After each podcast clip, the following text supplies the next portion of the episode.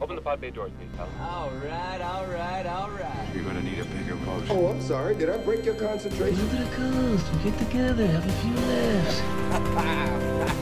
A Movie Odyssey with Brad Patella and Gus Trout. Well, now that Jordan's not here and we just started recording and on the record, never liked that guy. Never liked him. Never liked him. We've been thinking about I, voting I him don't. out. It's like we've been. I don't. I don't understand. This. It's been A years. decade and a half. We think we would have Yeah. figured it out sooner. Oh, Oh, hey, hey, man. what you- what Jordan? Oh, oh, hey, yeah. yeah, hey, hey. Wait, I does he? got Have, two. he has wireless headphones. He heard the entire thing. Busted. what kind of cool beer do you have there, Jordan? Uh, I'm contractually obligated to just drink Lavery, so I Oh, am. yeah. Um, So Adam, I, I heard I heard you're gonna have a baby. That's awesome. Yeah. Uh, Tonight, right? Yeah. like, and I it's mean, pretty you know pretty quick. It's it's happening right It now, might and be, like yeah, yeah. Tomorrow is 39 weeks, so we're in the the could happen at any moment zone. holy Oh, smokes. She Are- she had a she had an appointment today. Uh, doesn't seem to be imminent. I think that we're good for the next you know couple hours. for the next couple hours. so you can record this episode. Well, I mean, Yeah, you would. You did talk to her about like if it happened tonight, that you would just be like, Just Yeah, hold would it. Just I would hold have to it. miss it. I would Just have to either hold it or just go do it yourself. Whatever, you know. You We'll have a lot of these things. Our first uh, Bernie was born five weeks early. I don't know if I Five told weeks? you. I thought, That's very early. Yeah. So yeah. hey, a little pre-discussion here, and you can keep this in the podcast or what? Should we go in? Should we talk about our involvement beforehand or afterwards? Yeah, we I can was, just think- I was thinking up front. just our whole experience of working on it and how we got it, and Yeah, I thought and then have. as we go through it, I kind of marked wrote Well, I down like uh, the the stuff that we oh, speaking of that, where's my? well, there's the obvious stuff we worked on, and then there's the not so obvious stuff we worked on. Well, I thought I would have you guys give like a brief introduction to the company and Now, Jordan, you remembered I, I asked you to write like something poignant about this, right? yeah, yeah, oh yeah, yeah. I got a quote. Yeah, that's about it. Well, no, I Well, got here's- um, I got eight pages of notes. Oh, I think wow, Lucas had dude. seven. I think Lucas had seven pages of notes, so I have eight pages of notes. uh, I have three. I have four. I didn't know we had. I, I have some notes. I got some notes. Well, Uh, oh, all right, here's a question. How- Calfee looks at it. It's like either a blank page or a drawing he drew like five years ago. Show us the Andrew page, bro. Garfield as Spider Man. well, I guess for me, like, you know, it's just like we had like some ounce of uh connection to this movie in the grand scheme of it all. And like, so my expectations are just like, oh God, I can't wait for this to be and just how much I loved un, uh it follows, It follows. Yeah. and uh everything about that. I'm just like, oh, this is so cool. And it still is really cool. Like seeing our name at the end of the credits, like like not just our name in the credits, but our name. Yeah, you got a logo. Yeah, that was cool. logo. I that that's a little bit over and above. You know, I wasn't expecting that logo at the end. So Also, how good the end like I was like, damn, these credits are dope. Who made that drawing of uh, Andrew Garfield? Gus, was that you? As both of us. both yeah, that was back and forth. that was the Calfee uh, really captured proof uh, of like- concept animation. We did a couple scenes that didn't get put into the movie, but initially there was going to be a lot more animated scenes in there. Yeah, and I there's less animation than I remember from the first watch. There's only like two segments. Yeah. Right. Look good. I didn't watch Yeah. it in a while. I do wish he kept our um because uh, the whole thing is it's like zines to and they're you know the zines are usually photocopied or like very like uh we did this Oh, whole like right. photocopy effect flicker thing with like a texture over the like an overlay over the all the animation and it kind of gave it this like feel and I, he just he wasn't vibing on it Oh, but uh well, I guess this will all go in the episode. I guess this is the episode. Should I So like? wait, so Uh, what you do- movie are we talking about? i don't remember Should I do an intro? Hey, gang. Welcome back to our show. Uh, my name is Brad Patello. Uh, I am joined, as always, by my good friend Gus Trouth. And Uh, we have a special episode today for a couple of reasons. First of all, we have two guests today. Uh, they are Adam Calfee and Jordan Held. And the three of you together combine like Voltron to form More Frames Animation. And on top of all that, you all did the animation for the movie that we're discussing today, which is Under the Silver Lake. So, first of all, Adam, Jordan, welcome to the show. Thank you for Hello. this is our Great to be podcast. here. We have a Thank you. podcast. Thank you for having us. Is that the proper thing to say? This is my first podcast. I don't know the rules. That's fine. That works. Yeah, I second for me, I believe. Gus and I were on film the film series Nor- Northwest Pennsylvania Film Series podcast once upon a time, but So, um, so briefly, give us like a rundown the history of More Frames Animation, like what kind of work Oh, you do, and just I don't know, just this. Tell us about your studio. well, guys, I'll give it up to one of you guys. Calfee, you go. Uh, dang it. Um, all right. Well, first off, You're sort of the, you're like the, uh, the original seed. I'm I'm older. I'm older than you two by a bit, so that makes me the boss. Boss Adam. uh, well, you've been around since the beginning, Brad, because you taught Yes. us while we were students at Was- Edinboro, where we met Yes. so many moons ago. I figured out the timeline recently. I wish I I don't know if I still have it written down here because I did uh That must have been Well- interesting. Were you like, did you have like a cork board with like fucking string up and like, yeah, basically Straws. yeah. But um you guys graduated the following year, right? 2008. I graduated 2007. We sort of teamed up more officially in 2009. yeah, on Yeah. Uncle Howie and uh, Where's My We- Destiny? We did Where's My Destiny and Uncle Howie, what my uncle for Ill Bill. Yeah. Those were music videos. Those were 2009 and 10. And They have then, over a th- million views on YouTube. and then that was when Moon Boy got picked up by Vimeo, and then that opened the floodgates. that sounds So- about right. Yeah. Okay, so briefly, after we banded together initially at Edinboro, we started working together after everybody graduated. We got lucky with a series of uh, music videos, and by having the Moon Boy short film picked up and featured by Vimeo, which gave us a lot of exposure. And we've been riding that wave for how long wow. now? Yeah. 13 Yeah. years? Yeah, we found that level and we've just been trying to keep it, you know? That's right. That's You how gotta we live our maintain. lives. Yeah, maintain. Yeah. You, you so you've been a studio since 2009 ish, and um, 2009-ish and we're located in erie pennsylvania right which is just above edinboro so we accept interns from edinboro which i think leads us to milo newman Right. who Who was an intern. then leads us to under the silver lake so that's the through line Very nice. where we ended up on this yeah, Milo was just like, like the level that where he was at in school.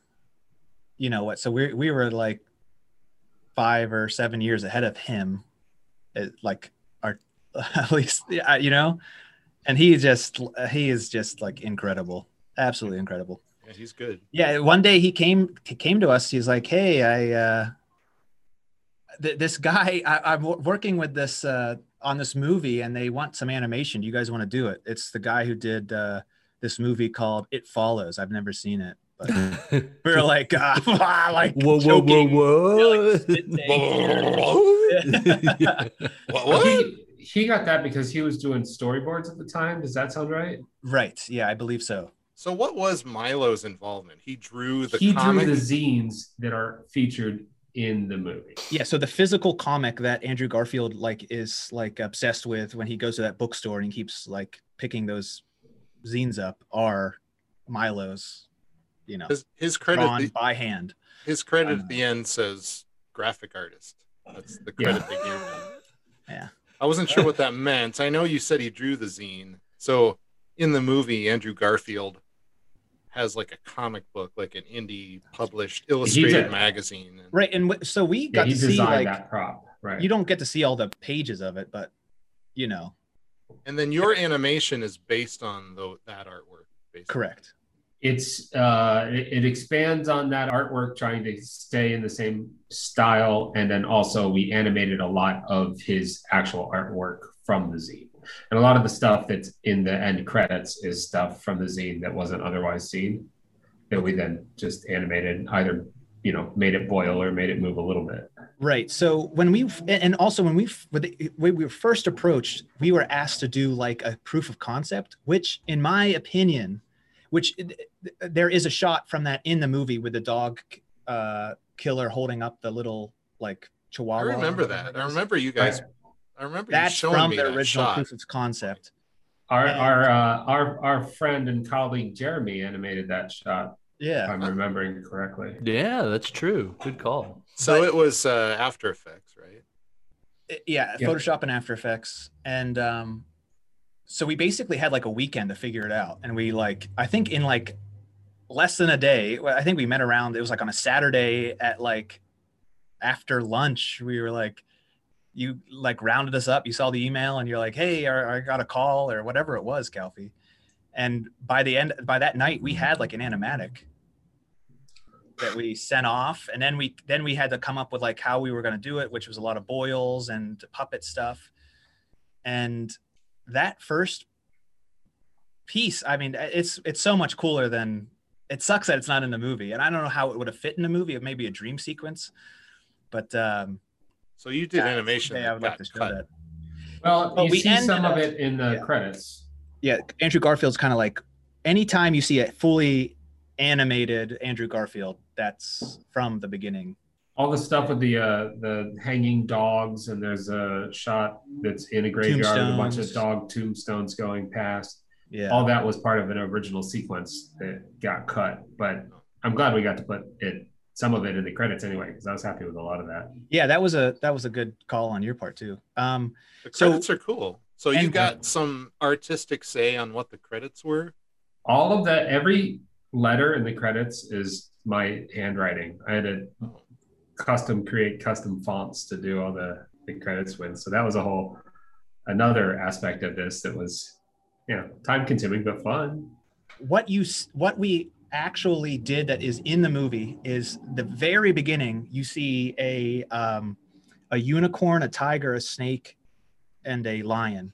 We designed all of those which that again that's a that's a small clue right there under the silver lake. U unicorn t lion t lion wait. Or no t t, t tiger t tiger T, T Lion is my uh, my rap name.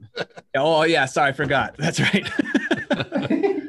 Texas lion. That's right. um so we did that. We did the two animated se- segments and we did the end credits.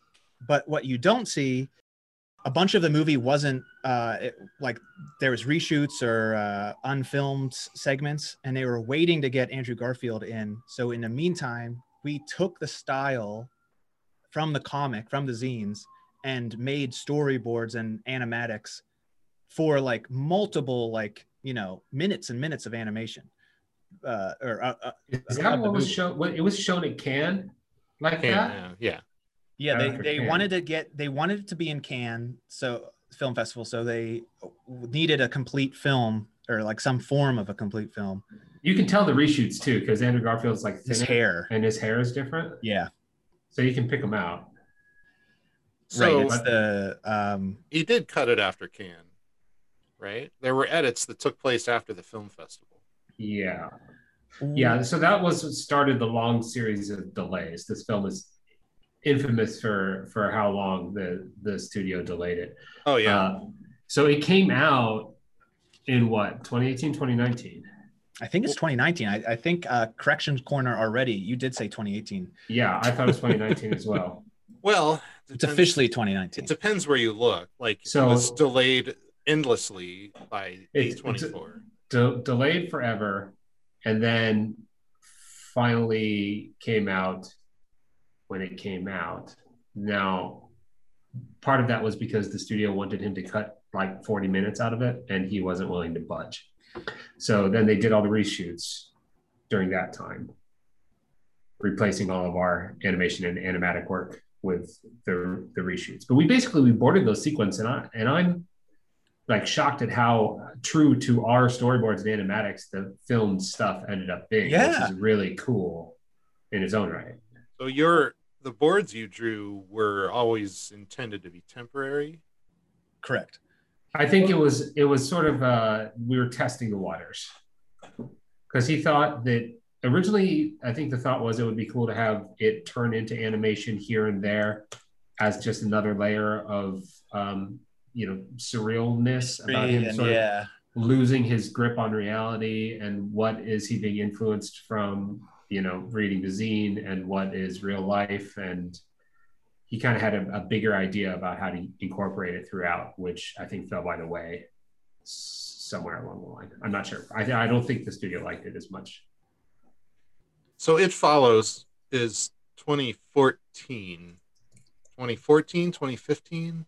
Who's the fact guy on the podcast? Well, that's me. Well, I the internet sells us different things. I mean, the internet says Under the Silver Lake is 2018, and sometimes it says 2019. I'm but- seeing 2014 for It Follows. So yeah, 2014. It follows real low budget, real kind of surprise hit. Personally, one of my favorite horror films of the 2010s, maybe ever.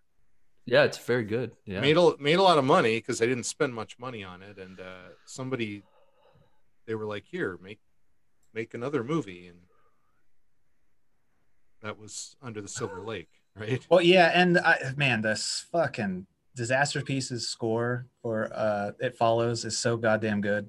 I've been a fan of his since uh, Fez, which is a really cool video game, and uh, to know that he was like attached to Under the Silver Lake, I was so fucking hyped. And I do like the score, but it's not like I was like, oh, it's gonna be like eight bitty video game, which it there is moments like that uh, twice when he comes to that cave uh here he's in the cave and he actually comes to like the uh entranceway to the Sure. shelter and whenever he's um kind of figuring out the the zelda map and the like cereal box map like line up lays and the whatever overlay up, yeah right. That's His so tone valuable. is kind of like that too. yeah but Now we uh, started it. I just looked it up in the email. We started working on this in mm-hmm. February and March of 2017. wow yeah that was it was it was like man when is this movie gonna come out and it's like it It's was like forever. Well, then it was like I'm waking up in like a cold sweat at night, thinking like he's just there. I've already told all these people that we were in this movie and they're gonna cut all of our stuff, and then to see mm. the trailer and our shit is in the trailer. How cool is that? Well, so they screened it at Cannes, and it got kind of a tepid reception, right? And A24 Like a love kind of hate it kind of thing. Well, that's the reaction. Kind of, you look on the internet, and that's that's what the reaction is. People either love it or they hate it, and there's no middle ground. Usually, I think that's a good sign. Like whenever I see that, if I'm looking on like Rotten Tomatoes or something, and I see people either loved or hated something, I'm in. You know, because at least it's going to be interesting. Yeah, So, um, but Definitely so- has some legs, I think, after Well, a second viewing, especially. So I, I, uh, I after this most recent viewing, I got on and and looked up what all the codes were because I wasn't going to waste my time deciphering them myself. So I wanted to see what they were, and so that led me to the Reddit page, which is still currently very active. There were like three new videos that were posted and made this week, wondering aloud about who the Owl's Kiss is, or this or that. So it's Yeah. still people are still discovering it and still you know pulling on the threads and trying to figure it out which to me indicates that i think we've got a sleeper cult classic here and i think think, it'll just pick up steam as the years go by you know I think it's already being called a cult hit, like because I think it has a cult following now because of the Reddit thread. Yeah. I remember finding the Reddit thread like a while ago and being like, "Holy shit, guys! Like, check this out!" And uh, Well, Oh, Gus, did you I- do? You did like kind of a deep dive into some of the fan theories, right? Or Well, there's yeah, there's a really long. Somebody on YouTube did a really long video that's really good, and I don't remember what it is, and maybe we'll link it later on our cool website we don't have. But uh, um, yeah, it just it was like 45 minutes long of this guy just going into like every single part that has been decoded, and he's using the Reddit thing. So basically, just check out the Reddit thing. So the But- video just summarizes everything that's in the Reddit thread. It, it's insane. I mean, it, so the the beginning of the movie is a code with the the three or the four animals. So that's already setting you up. And then in the as it's tracking through all the people in the coffee shop, there's a kid with a shirt on that has all these animals, which Yeah. furthers the code. Which that shirt just says like "Beware of the uh, Dog killer. dog killer.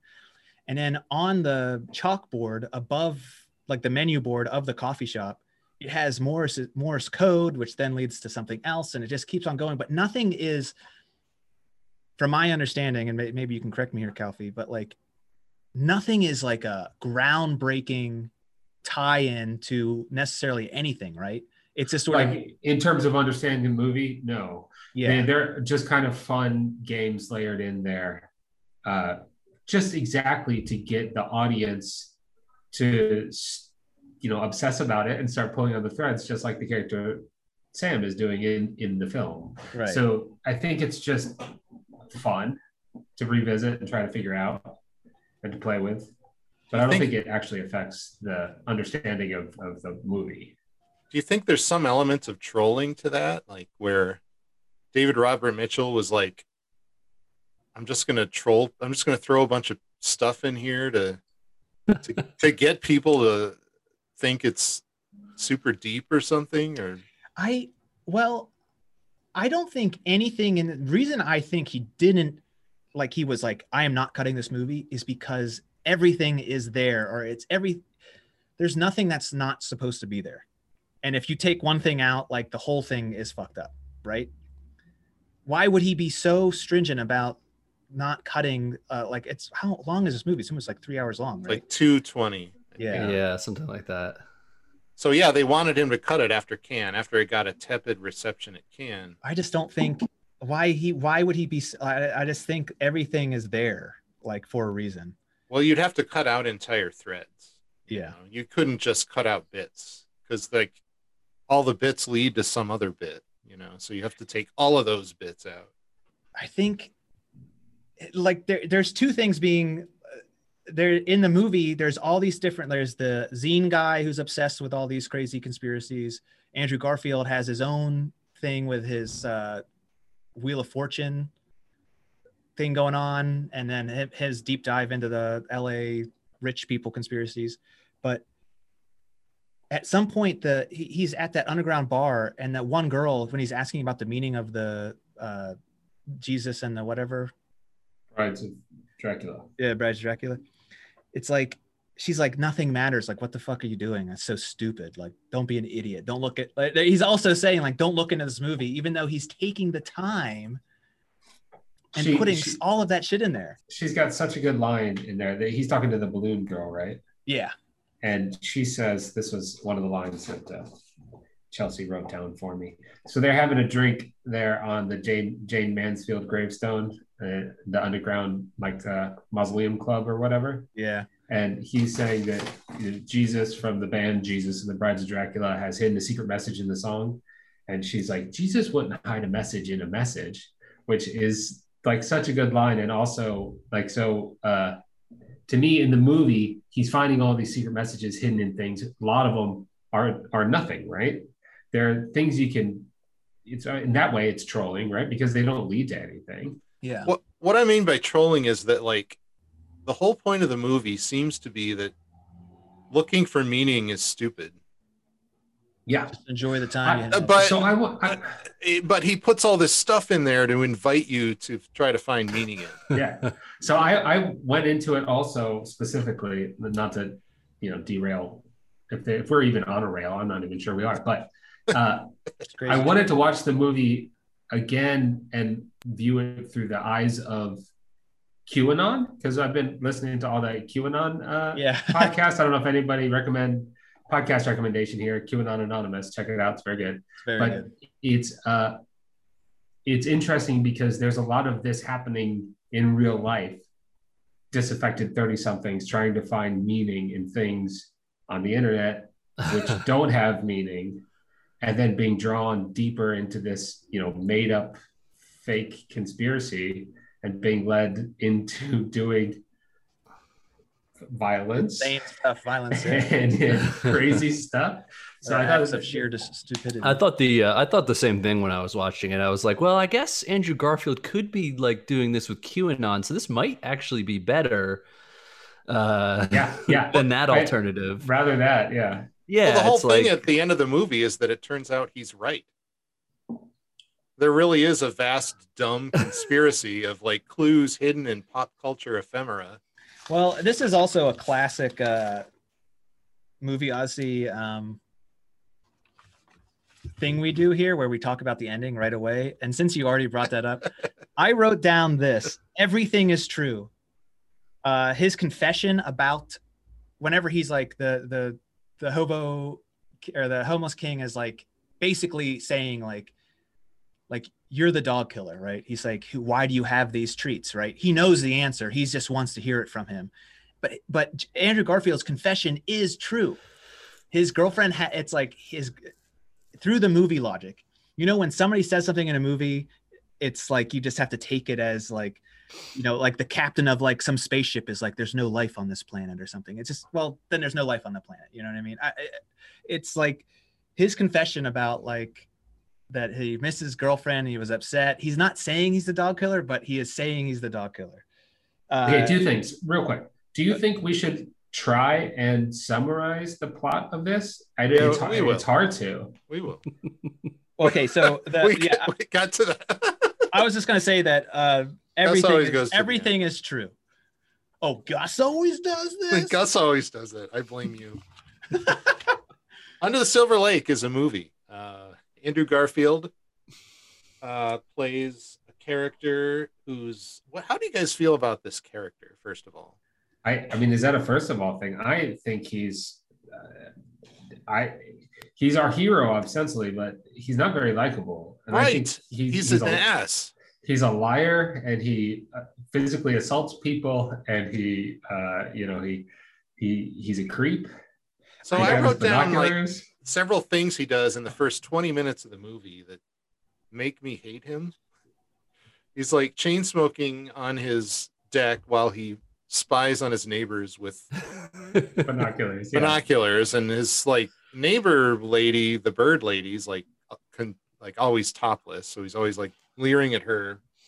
He beats up some kids Yep. because they scratched his car. He like beats the shit out of them. oh yeah. Yeah, and he assaults Jesus in the bathroom pretty brutally. Yeah. So I don't All know what to make of this. his I I think, the- in the dog. we're following this character through the whole movie. Like he's in almost every shot. And he's such a loathsome character that it's I hard. guess- I, can see people not connecting with this movie because it's like I hate this person. You know, this why are we why do we I- care what happens to He's a total loser, sad boy. yeah. Yeah. Like, I don't have you know that. what I mean? Just- um, I know what you guys are saying, I guess, but I I like enjoy like Steve Zissou is a piece of shit, but he's fun to be around. Like uh, Russ Cole is like he wants like he's fun to watch. You don't want to be around this person or you wouldn't want to be like connected with this person, but it's fun to watch. And I think Andrew Garfield adds like what he is what was maybe on the page of the script to what he is doing he's very like how he's like leaves a room or something when he leaves a room after the do- uh, the hobo king lets him go he like wanders out of there all weird and stuff. I'm thinking like like all uh, of these weird moves. when he's when he's creeping up on the girls after they leave Sarah's apartment with the box, and he follows them to the paddle boat, and he's running across the lawn to hide behind the tree and peer around the corner. yes ex- yes i It's love that. very comedic physical acting. I think he brings a lot to the performance. And in that regard, it's fun. And thank God it is because right if you had a character that's that sort of unappealing and then the actor's also on top of it. He's got a lot of good take. He's given a lot of good face in this movie. He's got a lot of good, Oh. like understated, like takes. Also, um, fun fact: uh, only five ten. Andrew Garfield. He's only five ten. I thought Oh, he was. he- tall. yeah he seems is so a fun fact. Yeah, yeah. I, I don't know. Like when you're under six foot, you're just obsessed with how tall other guys are all the time. Or at least it's just me. I don't know. Five ten. He's five uh, he Yeah, I wrote down like great Andrew Garfield faces. He's having uh, hi- him him and, and the lovely actress uh, Riki Lindhome are having a moment, and he's telling her about how he knows Kurt Cobain's daughter, and he just had recently had that poster signed. That's That like one of the first things he says. Well, the, that scene is so awkward. That sex scene. oh, it's so It's like it's Ten minutes in. hard to watch. yeah, and like he's watching female tennis. Well, we also established too that he kind of um, objectifies women. Yes, and he's the, the male gaze is extremely like Ooh, I have that written down. Yeah. Uh, male gaze on here. Male here. gaze. there's actually a they there's a woman at the first party sequence he goes to with the balloon girl and she's just like reading poetry or something or Mhm. and she says she's in her whatever she's reading from she mentions the male gaze So we spend the next first twenty minutes or so just with this character. Yeah A but i think woman- that Moves in. okay yeah there, there we go that's what i'm looking That's kind of the inciting incident. Is like a woman. We sees a, a new woman at the pool, and he kind of goes to her apartment, and they they kind of flirt a little bit, and she says, "Well, come on, come over tomorrow." And then she disappears. Like that night, she just moves out, and her apartment's empty the next day. And So he basically the rest of the day- spends the rest of the movie searching for her, and in doing so, uncovers this ridiculous conspiracy.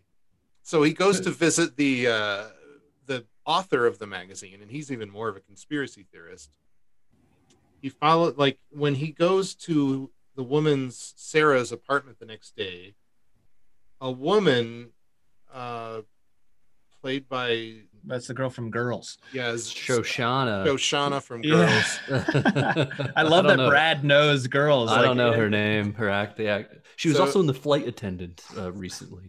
ah yeah So Shoshana from Girls friend. picks up a box and he he kind of follows her in a Volkswagen, and there's a nice, actually really well shot sort of chase scene, I guess you would call it, with like Bernard Herrmann style score to it. It's straight out of a Hitchcock film. There's a lot of Hitchcock references in this movie. All right, yeah, the rest of the movie is like he tries to track her down. he's getting he's falling deeper into the rabbit hole Yeah, one he- thing leads to another, and there's a bunch of different side conspiracies as well. But he's just literally just following along, thing after thing as they come to him. And there's, I think, I think it's illustrated well in the movie by like like following a coyote or whatever. It, it's like uh, he's at a dead end, and then he sees a coyote, and he literally follows it, and then that's the next step in the conspiracy theory hunt. He's just finding connections that don't exist. They're just meaningless. But then he's making all these weird connections. But then the twisteroo is that some of this conspiracy stuff is grounded in you know the reality of the film. This is actually happening. Well, yeah, we get to two hours later where he discovers that there's some weird death cult that that's where Sarah went. He's one of the brides, the three brides of this death cultist who gets in, entombed under the Silver Lake, basically. Sounds like the about right. pharaohs. So that's that's the whole movie. But all this other stuff, you know, like all these plots, like these well i would like that- to i think that this is we've kind of been talking about this a bit but this is a movie you need to watch more than you can't just watch this once or twice. This is like multiple viewings.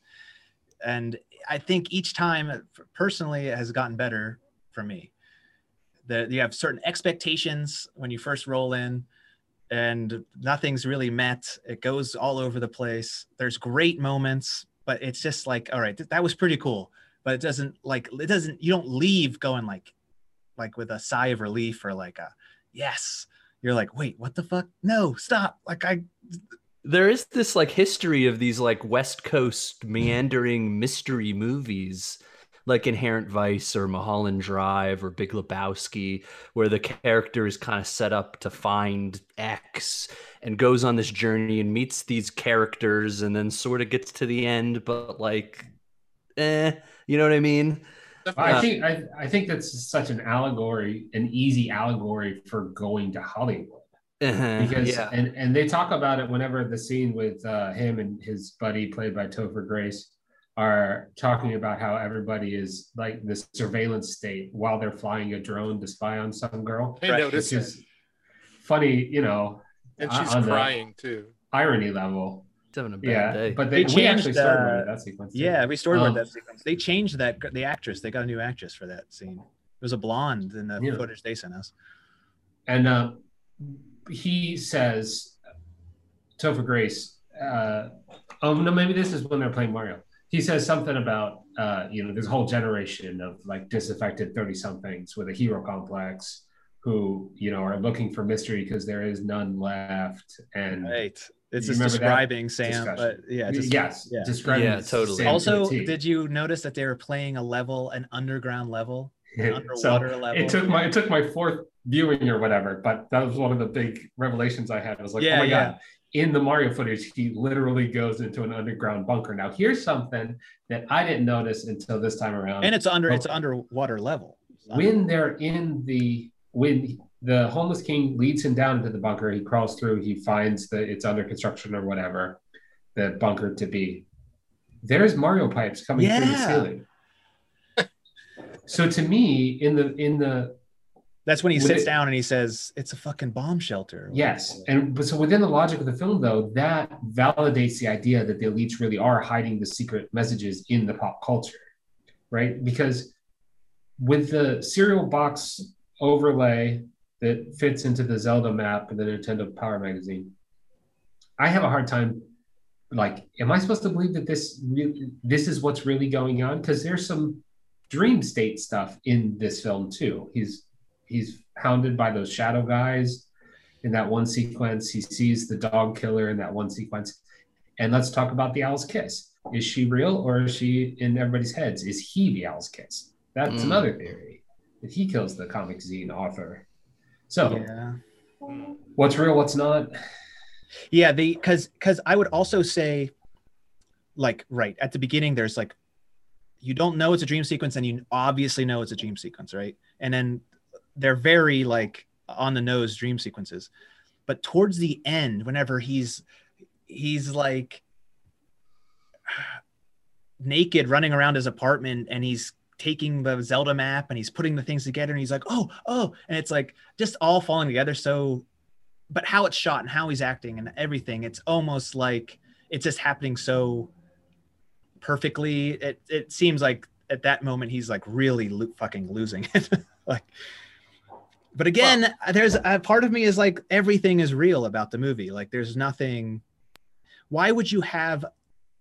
I think a kind of like peak acting point in the movie is whenever he's after the owl's kiss animation bit, and he's in the tub and he's like telling his theory about yeah oh i just that moment where he's like oh is that i'm sorry is that sound weird love like it. that to me in his writing head that's david in that scene like just spilling out onto the page him going like what the fuck is going on up there and like his deepest desires of what possibly could be happening Yeah, at So what I- point I- does he get sprayed by a skunk too? Because that's a big thing that he stinks through the whole movie because he gets sprayed by a skunk. right I'm Really? super glad you I'm super glad you brought that up because that's my biggest unanswered piece. I know that as silly as that sounds, but there's the subplot of everyone thinks he stinks.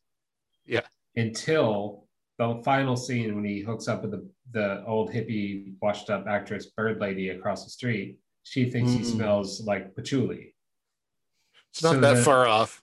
Yeah, well, It's pretty on the nose. That's save it for yeah, so that's that's a different podcast. We have uh, well that conversation. I but it seems to me like it must represent something, but I'm not quite sure what. Yeah. Well, there, there's a whole thing with the homeless, and he's basically almost homeless. He is homeless by the end of the movie. He Yeah, he- becomes homeless in, in the final scene, yeah. right? Rex Lynn kicks him out of his apartment. and he Um, has that diatribe against the homeless. I know this isn't right for me to say, but I hate the homeless. And then he describes himself. They're they're liars, they're bullies. They stand around on the edges and never actually mix in. They just watch. And Yeah. th- he's just talking about himself. And he's so he's, you know, I guess hating himself there. And then the big final moment is him, he becomes homeless. That's like, you know, the the big reveal at the end or whatever. Right. Well, It's because not only yeah, and there's the hobo code on his wall about like what I think that's like not safe here. Stay quiet. keep keep quiet. keep silent. Yeah, stay Keep silent. Stay quiet. So hey, okay, let's go to the squirrel. I want to hear your thing on the squirrel, man. Yeah, tell us about your squirrel theory. Let's I- hear it. Okay. Squirrel. This is gonna Squirrel. this is gonna lead to uh, connect to a bunch of different um, places, but Oh, I'll just give you. I'll get well. This that's the whole movie, right? Yeah. Is it connects Yeah, to a yeah, bunch of different places. All the red string crisscrossing left and right. So, uh, well, this is. How about this? I'll just walk through the way my brain made these connections last night while I was lying awake in the middle of the night thinking about this movie Hell in preparation for today. Intervention, intervention. Yeah. Um, so it occurred to me what the parent is saying. So that's sort of like one of the last big mysteries is what is the Hmm. parrot saying? And the characters don't know what the parent's saying. But, and here's where he's real tricky for using a silent film. But so Sam's mother sends him that silent film on VHS that he's watching at the end Right. he's getting his maternal love via movies, which I think is important. Yeah. That the the he's got such an investment, she's got such an investment, him and his mother in in old Hollywood, and uh, and I think also that um, Riki Lindhome's character, his friend with benefits character, she shows up twice. Once as what could be a milkmaid, once as a nurse. So she's got a, a kind of a mater- a weird maternal type of role as well, even though you know there's also the with benefits part, which hopefully is not too Right. maternal. yeah, Okay. yeah. so all of that, all of that. So we're seeing the silent film, and he's really invested in it, right? He's like almost starting to cry when the actress in the silent film says, "Never look down, always look up." Yeah. right? The bird's saying, look up. It says it every other time. So there's one that just is like, and then look up, Yeah. look up. Yeah. And so I'm pretty sure that's what it is. And Because he smiles. It it says it and he does like a recognition to the bird. so that leads to me now describing all the many times that looking up is used symbolically in this movie, including the last Girl. scene where he's standing on that balcony looking up into his apartment hmm and the landlord looks up onto the wall and sees the signal. Now, but now I sound like a conspiracy theorist going through this, Yeah. which is exactly what the point is of the movie. That's it's a fun Rubik's cube. It's a Rubik's cube that's been altered so that it never actually Finishes. clicks into place. You can't, Yeah. but you can still play with it for days. You know. You're So- blowing my mind. I he he looks up literally to James Dean when he goes to the observatory and has to rub his head, right? Yeah. And then he's got a James Dean thing going on in that last shot too. I think It's the way he's smoking the cigarette, whatever. But that's uh, it's the whole sort of point is idol worship, right? So when he's in the tent talking to the guy who we don't actually know what what his whole deal is, but the millionaire who's about to go into the tomb. So that Right. him with his three brides. He's talking about how they're going to ascend. So he's looking up. They're going to ascend into the heavens and, and escape this mortal coil or whatever it is. So he's got something that he's aspiring to, right? Then there's the whole looking up to the Hollywood sign. There's, you know, the um, pursuit of celebrity, which is looking up toward, you know, towards these Mm. actors, these famous people, right? And then there's this squirrel, this base animal. This is how we begin that throws itself off a tree to kill itself in front of this guy who's sort of a scummy guy.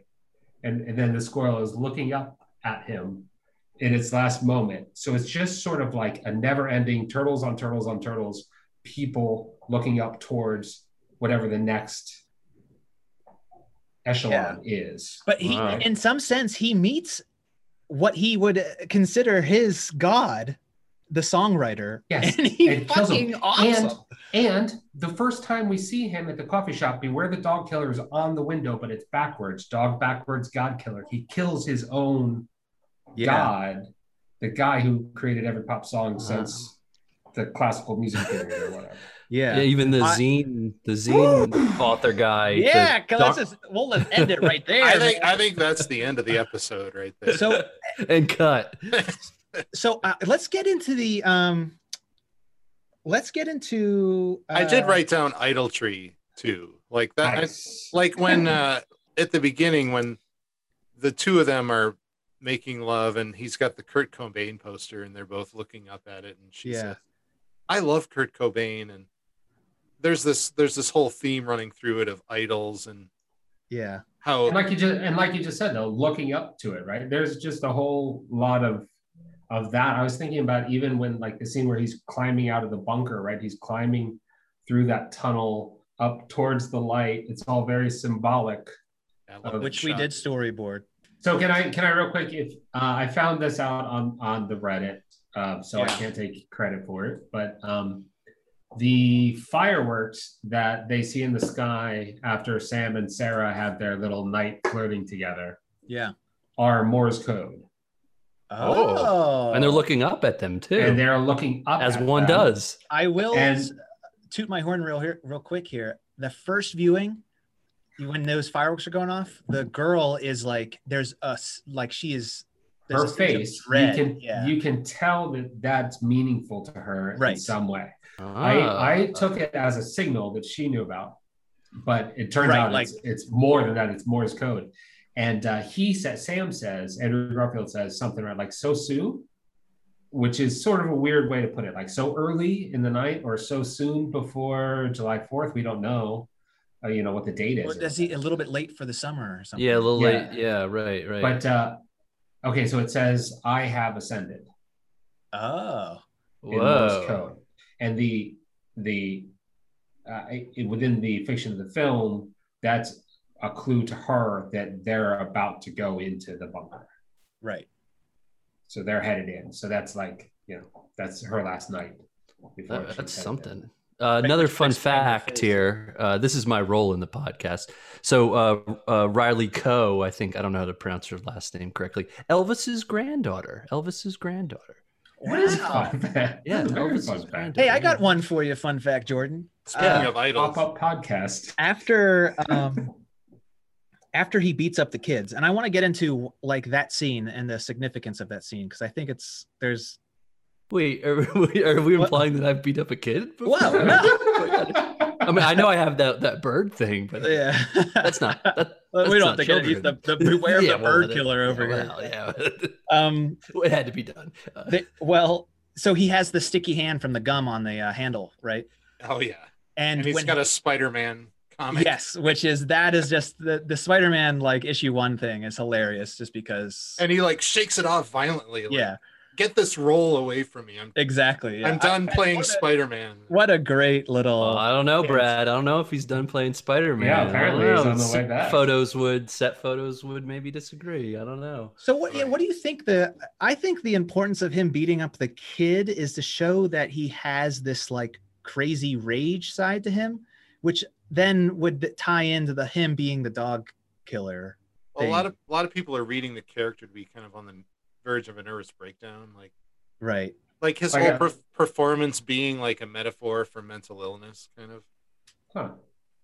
I so I, I see it like I, I can see the you know barely constrained rage thing, but also I I'm viewing that through again the lens of sort of the current situation with the disaffected 30 somethings, the, the QAnon movement, again to bring it back to that. But uh, I, I so there's the one reading where he loses control, like a Jekyll and Hyde thing, which he's got Jekyll and Hyde on his wall, poster of it on his wall in his apartment. Did you guys catch on that? With No, he's got all the movie. He's got a lot of c- classic movie monster posters. Right, right, right. He is a monster. The Mummy. Um, yeah. Uh, are we trying to get at the point that DRM is uh, actual actually Q? Well, Whoa. You heard it here first. Whoa. Big if true. I'm only if on episode three of the HBO documentary, so no spoilers. Um, But Jesus and the Brides of Dracula, what were in, in the movie? They're saying we were gonna be called Jesus and the Brides of Frankenstein, right? But then it was Jesus and the Brides of Dracula. Jesus, famously entombed. Dracula, famously entombed. It's one of the Just things saying. he's known for. One of the things he's known for, super known for. And Leading into this Easter season, we should at least acknowledge that. Uh, well, do you remember, like in Pulp Fiction, we were talking about quest for meaning? I think this comes back here. Like this character is um, searching for meaning, and kind of the whole thing's a metaphor for just he has no purpose, so he's just making some bullshit up. yeah, finding purpose, finding meaning in pop culture ephemera. yeah, that's Uh, the old. That's what I thought the whole time I was watching this the second time. Just like this dude, just making up everything he sees is so important until he gets over it, and then he thinks of the next thing, and then moves on to that, and then Yeah. he eventually does get somewhere, which I guess is you know, but And then the fact that he's actually right is kind of almost Right. incidental. It's about the yeah, yeah, it's about the it's about getting there. So let me, uh, if you have done the research on, by research I mean go to the Reddit uh, page and see Yeah. what all the all the all the codes mean. Um, the the ultimate goal of the you know scavenger hunt with the codes leads you to basically uh, coordinates next to a mountain that's called Mitchell Peak which Uh-huh. is then the idea being that that's where DRM's uh, tomb is gonna be. You know, it's just kind of a joke. It's just a gag. All the codes in there, right? that's the, really uh, something. There's a, a ticker at the bottom of the TV. Uh, the news is playing that uh, what's the character's name? Sevenson or whatever is dead. The rich guy in the Yeah, right? sure. and it says something about I don't know if it's Copiale or Copiale, but it's a type of cipher. And then there's graffiti on the walls of a tunnel and on the bathroom uh, stall wall in a shot that's written in that Copiale or Copiale cipher. Yeah, that cipher is like kind of a new thing they just figured out, right? The guy who cracked it is a computer programmer. He wrote a computer program that cracked it. It's from like I don't know. They found it's from the 1800s or something. They found it's Yeah, a, a Some hundred and something that, yeah, page. yeah, yeah. But so they finally cracked it. This guy also was one of the guys that uh, worked on the Zodiac cipher. Um, he was a consultant on the film, Oh, okay. so he d- put this stuff in there. He, you know, he, I guess he's the guy, the go-to guy for this kind of thing. So the Copiale ciphers on the bathroom stall wall and on the graffiti say coffee menu. Then you look at the coffee menu in the coffee house. Uh, it's got Morse code along the bottom, right? right. and it says uh,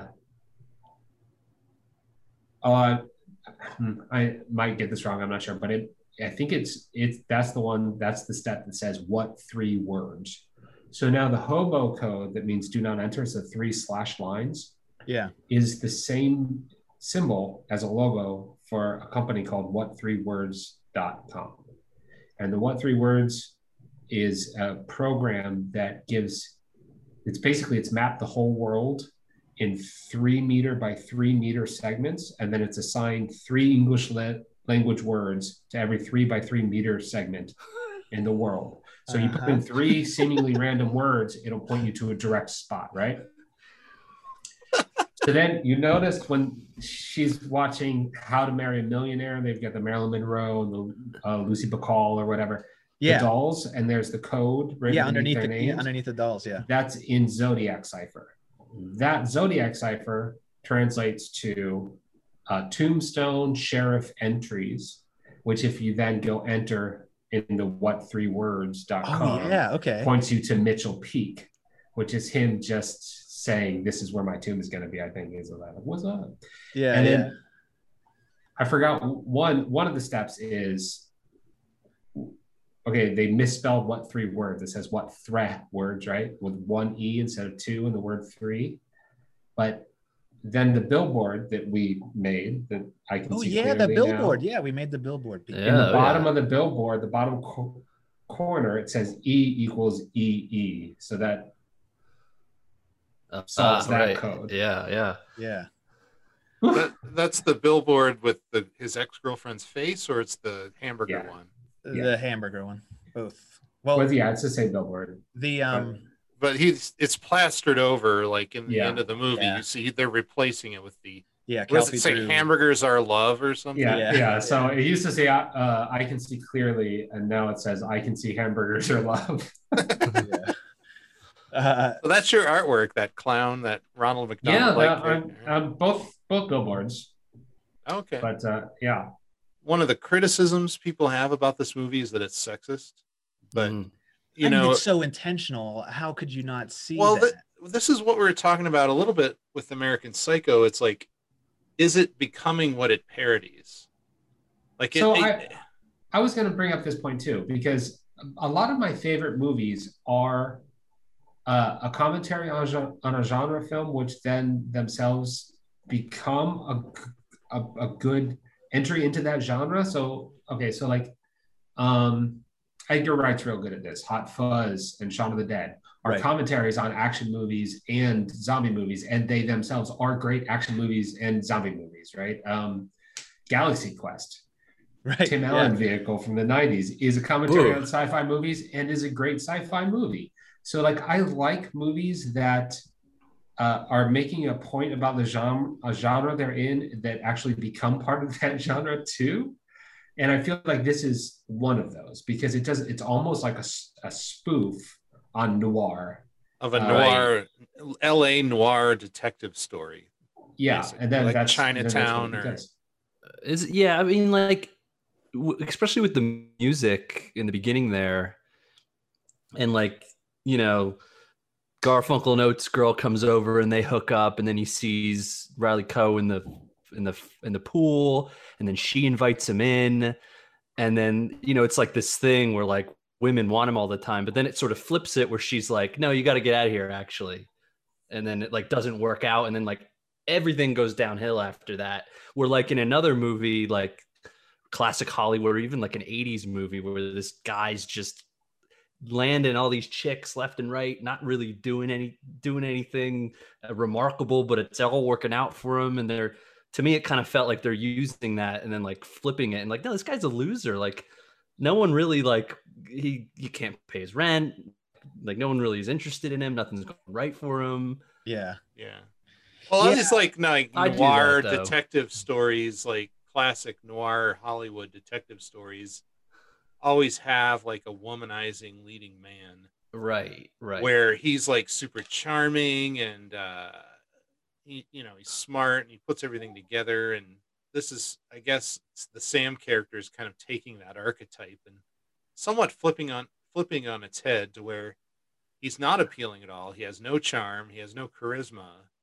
He's a Right. loser. And it's it's still like set and has all the trappings of a noir detective yarn but without like the charming leading man. Like the leading man is actually terrible.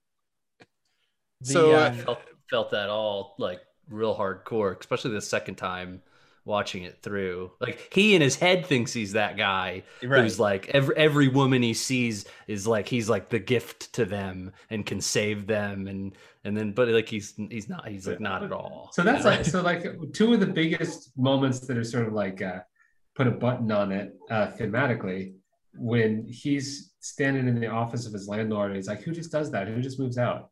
And she's like, and the landlord says, "You know, maybe she just doesn't like you or whatever." yeah. and then at the end when when I've been he calls Sarah from the the tent to the bunker. There's on video call. I've been looking for you. Really? You don't even know me. Yeah, Or whatever yeah. she says.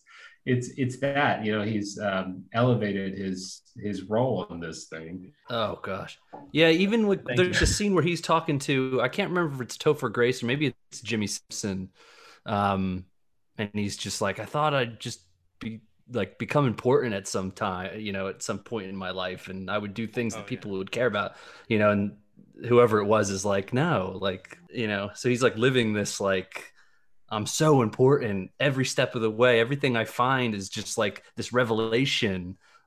which I think is a very poignant uh, idea, which I see reflected Totally. me all the time. Absolutely, absolutely. Is this movie about me?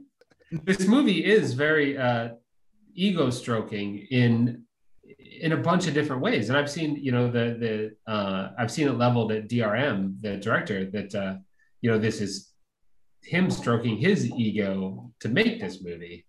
And and you know some of this putting these extra codes in and stuff. So I, I you know it makes sense, but I also you don't want to watch it I with mean, uh, you don't want to watch it with your parents, which is hard for us us three who worked on it that did want to show everybody. Yeah. We can't we can't show anything to our parents. Um, I don't know if it's appropriate to to bring this up right now, but wh- wh- what do you what do you guys what did you guys think about the, the songwriter scene? Like, I have a hard time under. I don't know. wanted Maybe to- maybe maybe you're not talk suppo- about this. like what am I what as a viewer? What am I supposed to be like? Is that a funny scene? Is this? To me, it always seems like this is where things come to a head. Should be coming to a. It, it's this big. It should be this Yeah. big like. I don't know, like Club Silencio. It is the scene Drive of the scene. movie. You know what I mean? Where it's where it's this into the- transportive thing, and it, it just. I, I don't know. I like really. I mean, listen. I went and smashed all the Pixie records I have right after I time. I tore down my Black Francis poster and everything, and you know. Uh, but anyway, I'm, really like uh, interested in the thoughts about that scene. well, it's the it's where it raises the stakes. It's kind of the break into the third act. Yeah, right. It's when everything comes together for him. It's like when when he starts to realize all these connections are actually real and are leading somewhere. And it's just funny that they made up this guy like the like the, that they go up to so his house. Mysterious. Well, I this love- house I- is like a castle on a hill when he's that's a, walking that's up a to it. thing. We almost were in charge of doing that matte painting, but it Mm, right. turns out we've never done matte paintings, and we're not matte painters, so we didn't really get that one. I'm not sure. I I think we need to go back into the files and and look which things we delivered Because we did. I mean, we did we that. did one. We did the map painting for this for the reservoir. We did a map painting for that um, development, whatever it is, Yeah. and we did a map painting for the underground tunnels. And I, it just my memory's bad. It's been so long. I don't remember what we turned out, and I don't know if that's our stuff that's been manipulated Right. somewhat from what we had, or if that's our stuff, or it's not our stuff at all. But it's I had the same thought when I was watching it. I was like, "Wait, is that I?" Uh... Yeah, because I, I did the one for I did uh, the the m- majority of the Silver Lake Reservoir uh, wide before they go swimming. They're like disrobing because we had the Right. little uh, we had like the blue screen of them disrobing. yeah. True. I, I love going back to Jordan's question. I, I love Yeah. that scene. That's my favorite. You oh, you love that scene. Oh, okay. Yeah, it's it's like so bizarre, and the performance of the guy who's clearly like made up to look Yeah. super old. I love the old makeup. I Yeah. love that they make him look extra old. Like and eh just the the th- the way he's the way he's performing and the things he's saying and the way he's looking at him and Andrew Garfield's reaction. I think that scene really kind of hits the hits home the tone for me of it, like this dark Okay. comedy almost. Like yeah, yeah, yeah. But I that like is Brad. that is a pivotal moment in the film where, like, story wise, where it's like, okay, now he's gonna start to unravel these threads, and it's I'm actually gonna go somewhere. I love I love that scene so much, and his acting. Uh, where he's he's talking about like it was me you were listening to when you were rebelling, and he like holds his, his hand up to his mouth like he's Right. this, and then he starts playing Nirvana. Yeah. Right, right, right. Like I just that whole I I found myself wondering, and I didn't bother to look it up, but you know, some very talented musician structured that melody, right? Of all and Oh, figured yeah, it all out that's on piano to all blend Yeah. together with each other and stuff. And I well, I actually, just- like a lot of Nirvana songs are very beautiful on piano. Yeah, it's Did got you- like Ozzy so- Osbourne in there and the Cheers theme. the, and- the line we were watching the, uh, something like uh between a, a blow job and a what does he say? and it, like Chinese takeout or something. Yeah, yeah. the uh we were watching the credits and then there's like you know like three screens full of like music that's been licensed and we're Yeah. like what oh because of that one scene Yeah, it's like right. 40 songs or something and It was like half the budget. goes through. it must have been it must have been huge I but To, to keep that on streaming too must cost a lot of money with all that. Yeah. right. that- I fucking just love that, that scene. scene.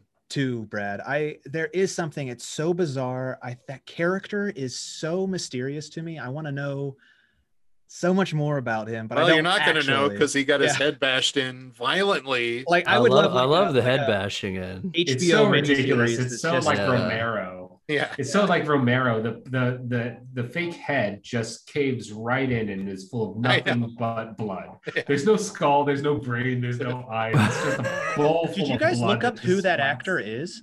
I looked him up. Yeah, isn't he in uh Yeah, he's in a bunch of stuff. His name's uh, Jeremy Bobb, Yeah. And he's in Yeah, I uh, looked him up. The Outsider. He's in Russian Doll on it. On Yeah. Netflix. Russian Ah. doll. I saw. yeah. that's what I was gonna say. He's like uh Sure. girl- Okay. So, Lead but yeah, you know, you you see, Oh, it's like right. okay, this is a guy. yeah, they, yeah, yeah.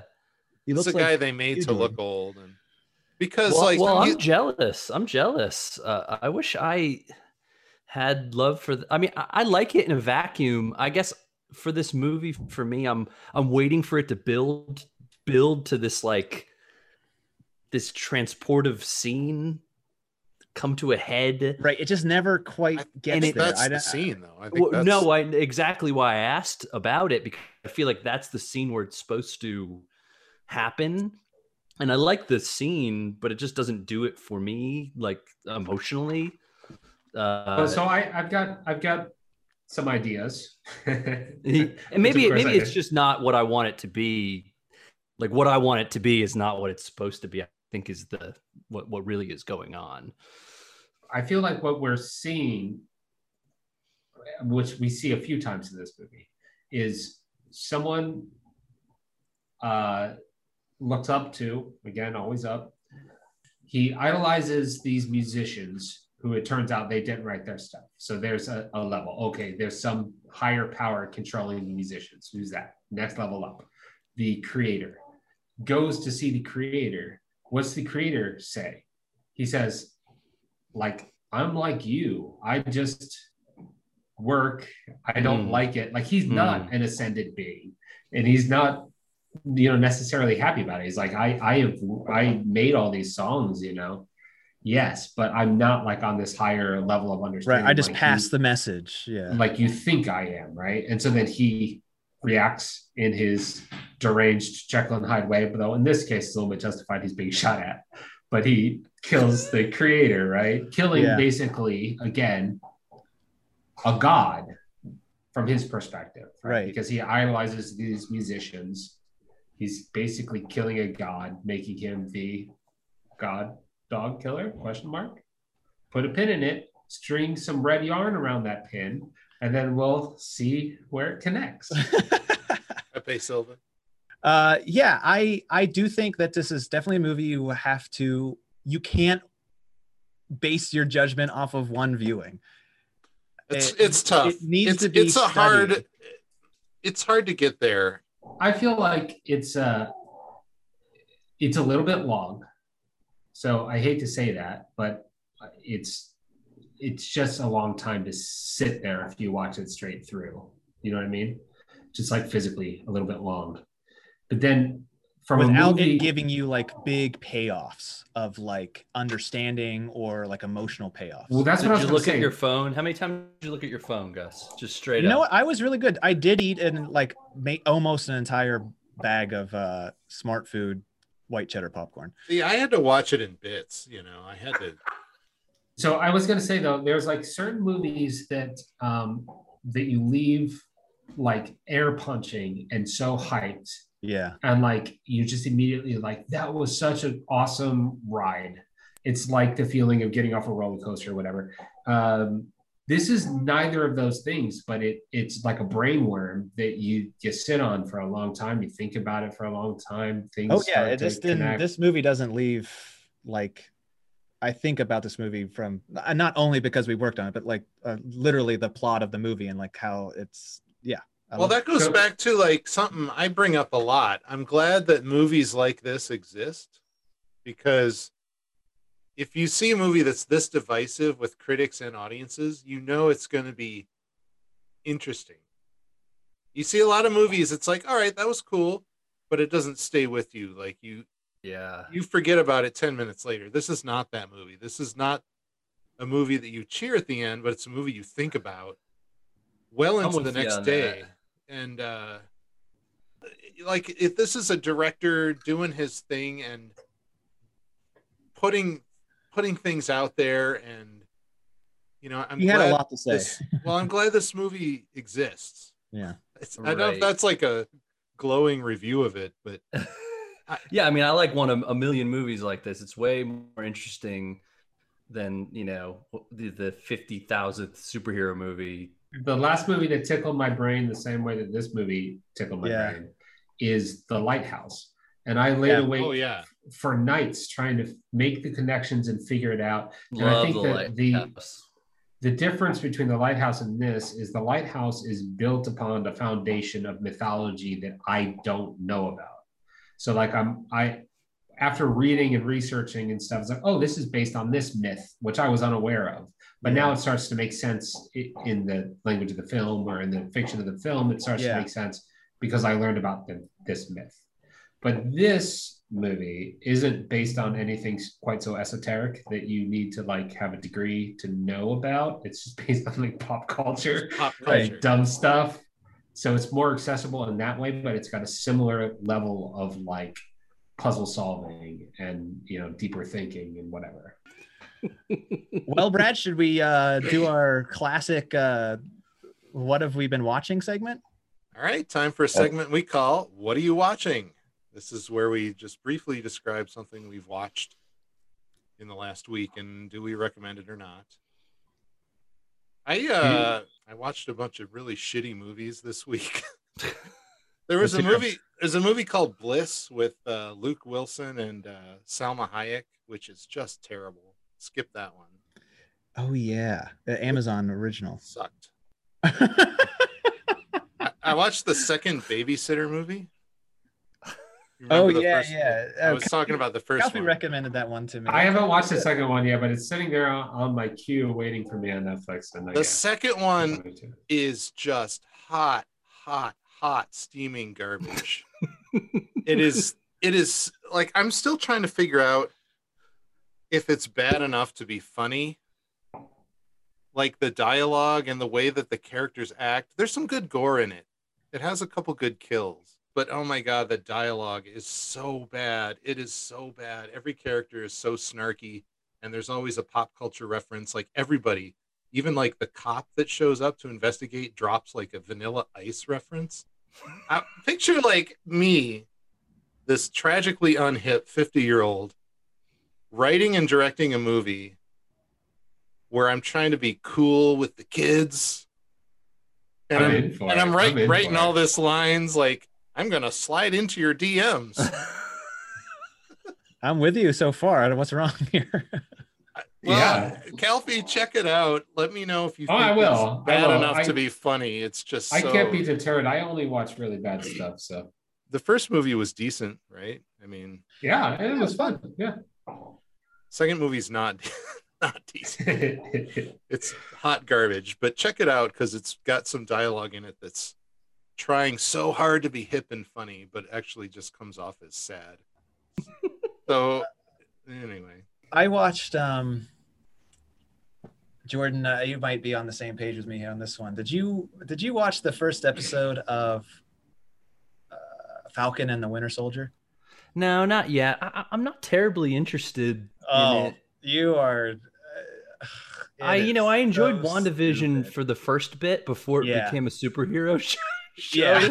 I feel the same way. I was so pissed about that. This starts off straight superhero stuff, and they must have spent. I was joking with Alex that they're not going to have another fight scene for like five episodes because the amount of Right. like energy Right. and money and time they put into it. Um, we struggled through the first episode, and then maybe 15 minutes in, Alex is like, ah, the show. And I paused it to see how much longer. And it was like, you know, like an hour left or something.